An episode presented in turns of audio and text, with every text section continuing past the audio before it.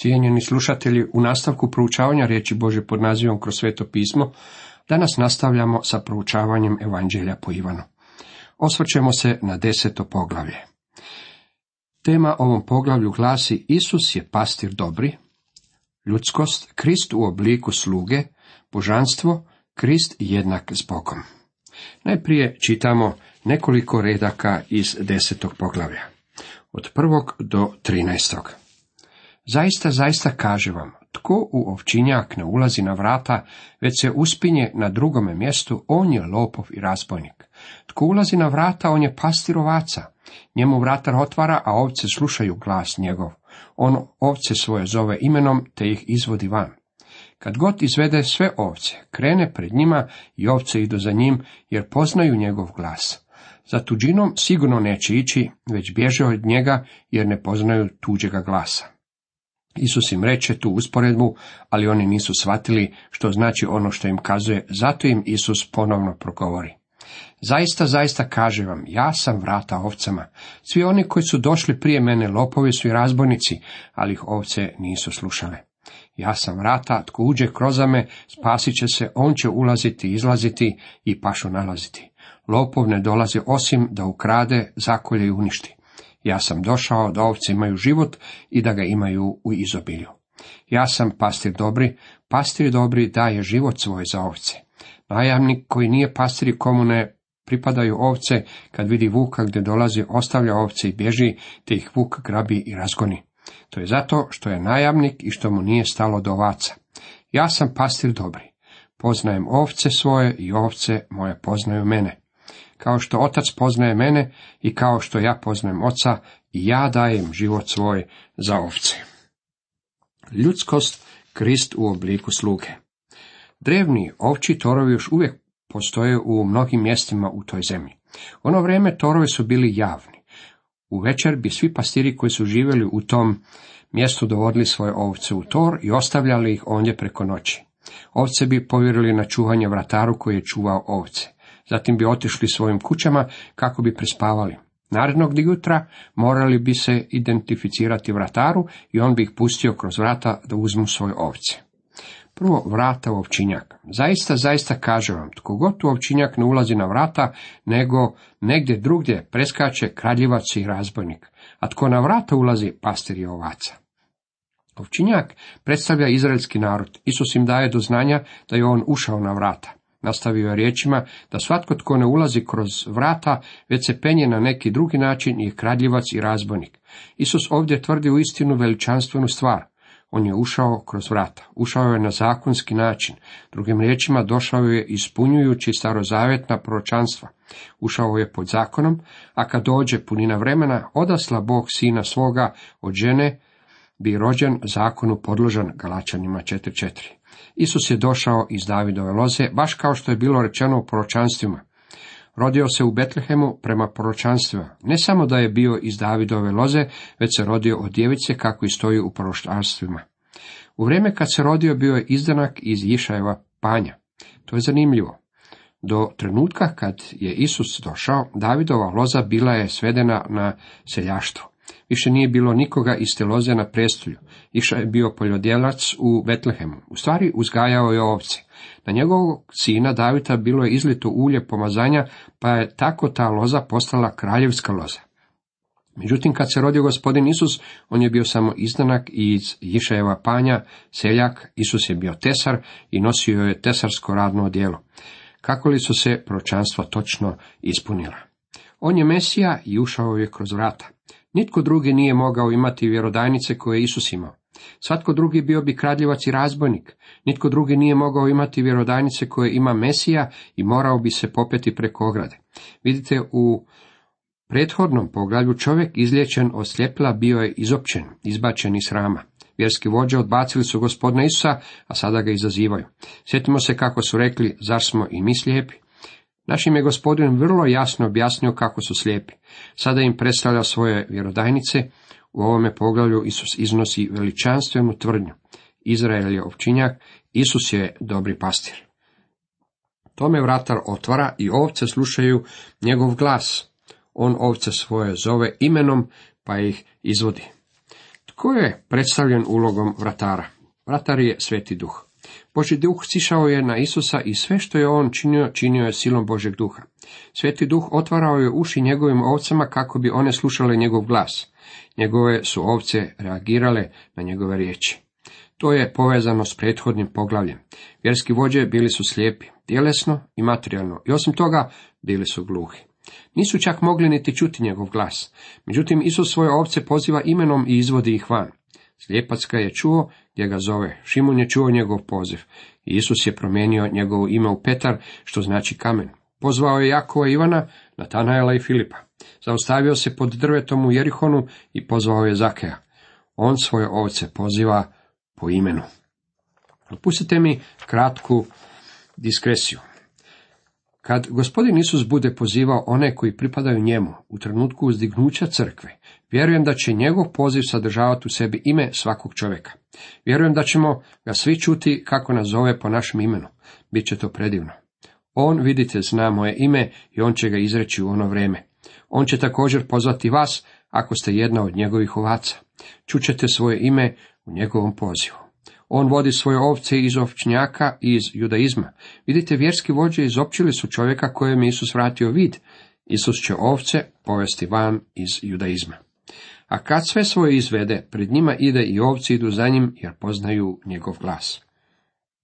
Kad sam bio u blizini Betlehema, proveo sam dosta vremena promatrajući ovčinjak koji je još uvijek bio u upotrebi.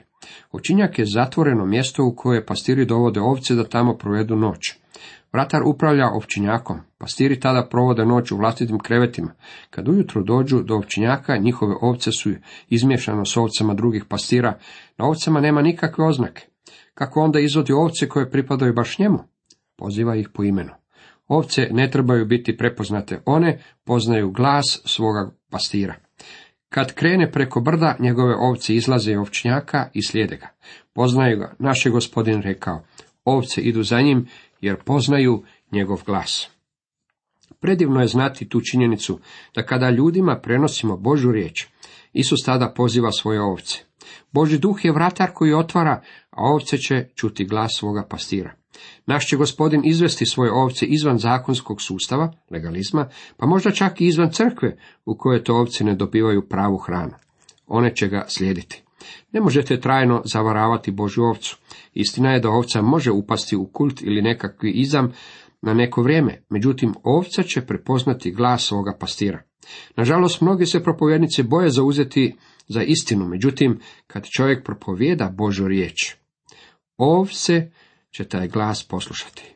Možemo se pouzdati u to, jer je naš gospodin rekao, ovce moje slušaju glas moj. Za tuđincem dakako ne idu, već bježe od njega, jer tuđinčeva glasa ne poznaju. Ja vjerujem da jedan dio Božih ljudi može varati neko vrijeme, međutim mislim da Boži narod ne možete varati svo vrijeme. Za neko vrijeme Bože ovce mogu misliti da slušaju njega, međutim s vremenom će prepoznati da to nije Boži glas. Tada će se okrenuti učenju Bože riječi, jer one poznaju svog pastira. To je zadivljujuće. Ja naučavam Božu riječ već 40 godina i uvijek iznova moram naučiti da kad njegove ovce čuju njegov glas, one će ga slijediti. Dugo vremena brinuo sam se zbog onih koji nisu željeli slušati poruke. Došao sam do točke kada više ne brinem oko toga. Razlog kojeg ne slušaju njegov glas je taj što ti ljudi nisu njegove ovce. Gdje god nalazimo ljude koji su revni oko Bože reći, tada možemo znati da su to Božje ovce. Isus im kaza tu prispodobu, ali oni ne razumješe što im htjede time kazati. Riječ prispodoba nije baš najbolji prevod. Grčka riječ za prispodobu je parabole, a riječ u ovome stihu je paroimija, što u stvari znači alegorija. Evanđelje po Ivanu ne bilježi niti jednu prispodobu našeg gospodina. Ono bilježi metafore i alegorije kao što su ja sam svjetlo svijeta, Ivan 8.12 i ja sam kruh života, Ivan 6.35. To nisu prispodobe, već su to govorni izrazi koji nam pokazuju nešto u svezi s Bogom. Njihova nakana je da nam osvetle predmet govora kako bismo ga mogli vidjeti. Dakle, u stvari bi trebalo pisati Isus im kaza tu alegoriju. Oni nisu razumjeli što im je govorio, jer kao što je već rekao, bili su slijepi. Naš je gospodin također rekao, a čitamo Matej 13.9, tko ima uši, neka čuje. Moguće je imati uši, a opet ne čuti. Oni su dobro čuli, međutim te riječi nisu čuli kao Božju riječ. To je ono što je važno. Ljubljeni, kako vi čujete te riječi? Naš je gospodin govorio o toj važnoj razlici u slušanju, kad je citirao proroka Izaiju. Slušat ćete slušati i nećete razumjeti, gledat ćete gledati i nećete vidjeti. Drugo, vrata ovcama.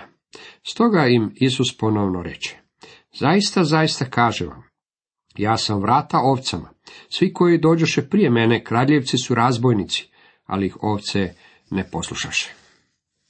Ovdje Isus iznosi još jednu alegoriju. Prvo je govorio o vratima ovčinjaka, međutim sada ide korak dalje i govori im da je on vrata ovcama. Gospodin Isus je vrata onima koji izlaze iz Izraela. Oni su upravo izopćili bivšeg slijepca iz sinagoge iz ovčinjaka. Gospodin Isus je odmah došao k tom čovjeku i očitovao mu se. Kad se gospodin očitovao tom čovjeku, postao je vrata tom čovjeku. Čovjek je bio izbačen iz ovčinjaka i pošao je slijediti gospodina Isusa. To je druga velika istina koju naš gospodin iznosi u ovom poglavlju. Naš gospodin iznjeće ovo isto načelo u Ivanu 15. poglavlju gdje je rekao Ja sam istinski trs viloze. Trs u starome zavjetu je slika izraelskog naroda. Isus je rekao da spoj loze s trsom više nije veza s izraelskim narodom, već odnos s njim. Oni moraju izaći iz judaizma, izaći iz ritualizma i doći k njemu. Isus im je rekao da je on vrata. Imamo na umu da ovdje govori vjerskim vođama. Usput moramo napomenuti kako su neki od njih došli k Isusu nakon njegovog uskrsnuća. Treće, vrata. Ja sam vrata, kroz ko uđe spasit će se, i ulazit će i izlaziti i pašu nalaziti. Kradljevac dolazi samo da ukrade, zakolje i pogubi. Ja dođoh da život imaju u izobilju, da ga imaju. Isus Krist je put, on je jedini put. On je put van za vas i on je put unutra za vas. On je došao donijeti nam život u izobilju. Lopov dolazi ukrasti, ubiti i uništiti. Mislim da je to test kojeg možete primijeniti na crkvu, vjersku organizaciju ili radio ili televizijski program. Radi li se o vjerskom biznisu? Bogati li se neko iz tog posla? Usporedite to s dobrim pastirom koji je došao spasiti grešnike i dati nam života u izobilju. Iznijeću vam kratki pregled ovog poglavlja. Kao prva vrata ovčinjaka. Ovčinjak je izraelski narod, Isus će izvesti svoje ovce iz judaizma, izvan legalističkog sustava. Drugo, vrata ovcima. Isus je vrata onima koji izlaze iz judaizma. On ih je pozvao van. Spasite se od naraštaja ovog opakog. Dijela 2.40. Treće, vrata. Isus Krist je vrata i židovima i poganima. On je vrata spasenja. Sloboda da izlaze i ulaze i nalaze pašu u slobodi koju imaju Boži sinovi u Kristu Isusu. I četvrto, dobri pastir. Ja sam pastir dobri. Pastir dobri život svoj polaže za ovce. Najamnik koji nije pastir i nije vlasnik ovaca, kad vidi vuka gdje dolazi, ostavlja ovce i bježi, a vuk ih krabi i razgoni.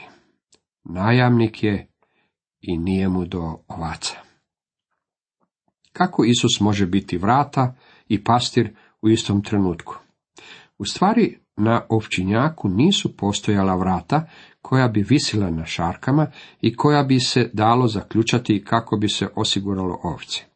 Čovjek koji je čuvao ovčinjak spavao je na ulazu u ovčinjak, pa je on tako bio vrata. Isus ne samo da je vrata, već je i dobri pastir, onaj koji stoji na ulazu. On je vrata koja se otvaraju u vječni život. On je onaj koji štiti one koji su njegovi. On je također dobri pastir. Isus je također nazvan janje Bože. Kako može biti janje Bože i istodobno biti dobri pastir? To nam zvuči poput pobrkanih metafora, međutim to je najslavnije istina u Svetom pismu. On je jagnje Bože koje odnosi grijeh svijeta. Čitali smo Ivan 1.29. On je sišao k nama i poistovjetio se s nama koji smo ovce. Međutim, on je također i pastir. Činjenica što je postao janje naglašava nam ljudsku narav Isusa Krista. Činjenica što je on dobri pastir naglašava nam Kristovo božanstvo. Samo je on sposoban spasiti nas. Niti jedan drugi čovjek to nije u mogućnosti. Zato bi morao biti Bog. Gospodin Isus Krist ima trostruki odnos sa svojim stadom, koje je poznatije pod nazivom njegova crkva. Kao prvo, on je dobri pastir i on definira dobrog pastira u 11. stihu. Ja sam pastir dobri. Pastir dobri život svoj polaže za ovce. Zatim on je veliki pastir, jer u veličanstvenom tekstu u Hebrejima u 13. poglavlju u 20. redku čitamo. A Bog mira, koji po krvi vječnoga saveza od mrtvih izvede velikoga pastira ovaca, gospodina našega Isusa, osposobio vas za svako dobro djelo, da vršite volju njegovu. Tako je on danas, veliki pastir ovaca, kao što to možemo čitati u 23. psalmu. No, čekajte malo. To nam ne iznosi potpunu sliku. On je također i nadpastir. To nam govori o budućnosti. Petar nam govori o svojoj prvoj poslanici. U prvoj Petrovoj 5.4 čitamo. Pa kad se pojavi nadpastir, primit ćete neuveli vijenac slave. Cijenjeni slušatelji, toliko za danas.